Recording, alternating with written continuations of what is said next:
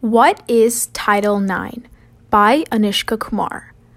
At the point at which students fear getting expelled from college simply because of their sexual orientation, it's clear that America is still far behind in the fight against discrimination.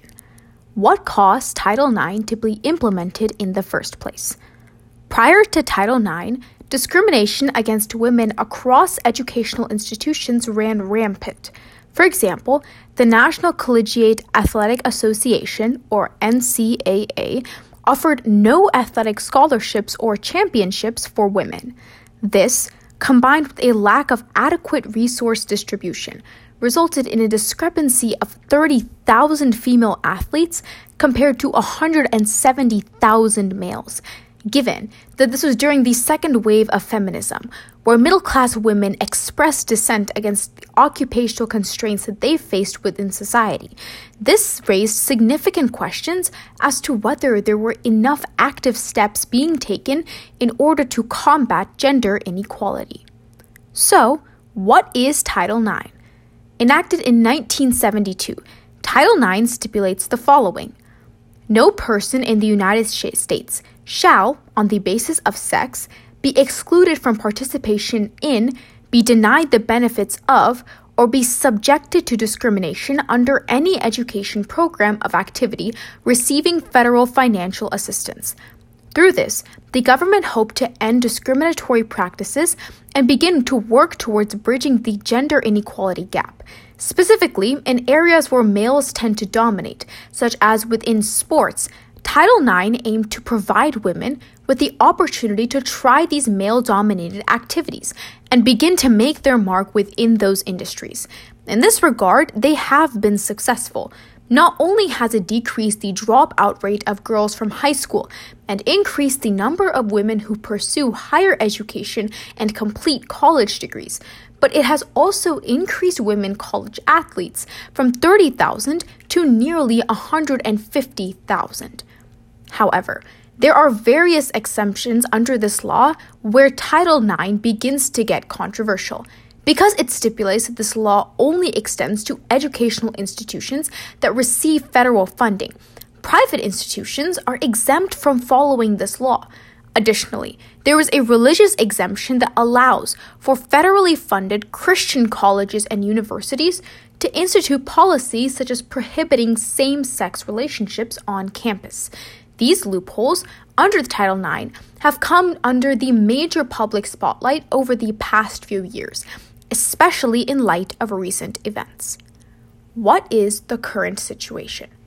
Currently, the Department of Education faces a massive lawsuit from, from 33 LGBTQIA plus students who allege that they have faced discrimination at 25 federally funded Christian colleges and universities across 18 different states. They represent over 100,000 LGBTQIA plus students who have faced high levels of mistreatment and discrimination in the United States education system.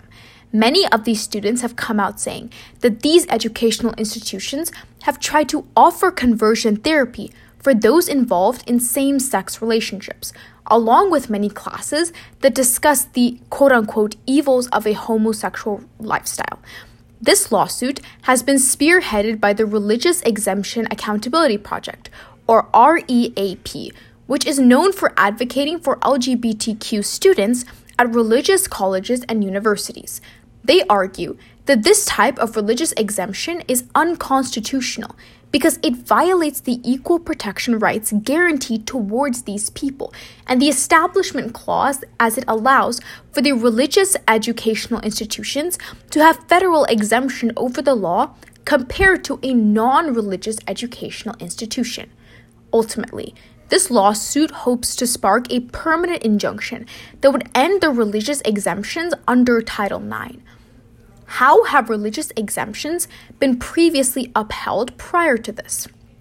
Religious exemptions don't solely exist within Title IX implementation. However, a few of the mechanisms by which institutions have chosen to uphold their religious beliefs have resulted in those exemptions being taken away.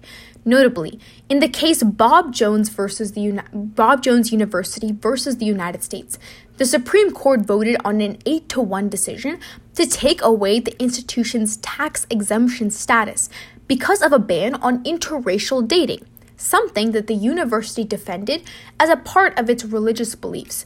Under this, SCOTUS made one key clarification quote unquote, not all burdens on religion are unconstitutional.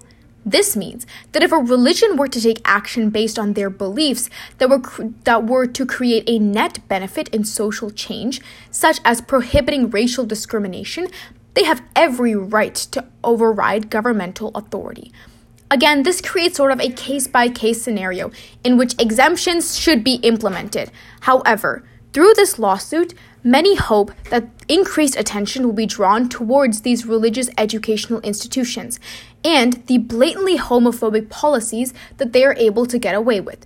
At the end of the day, religious educational institutions do have a level of religious liberty that they have a right to enforce.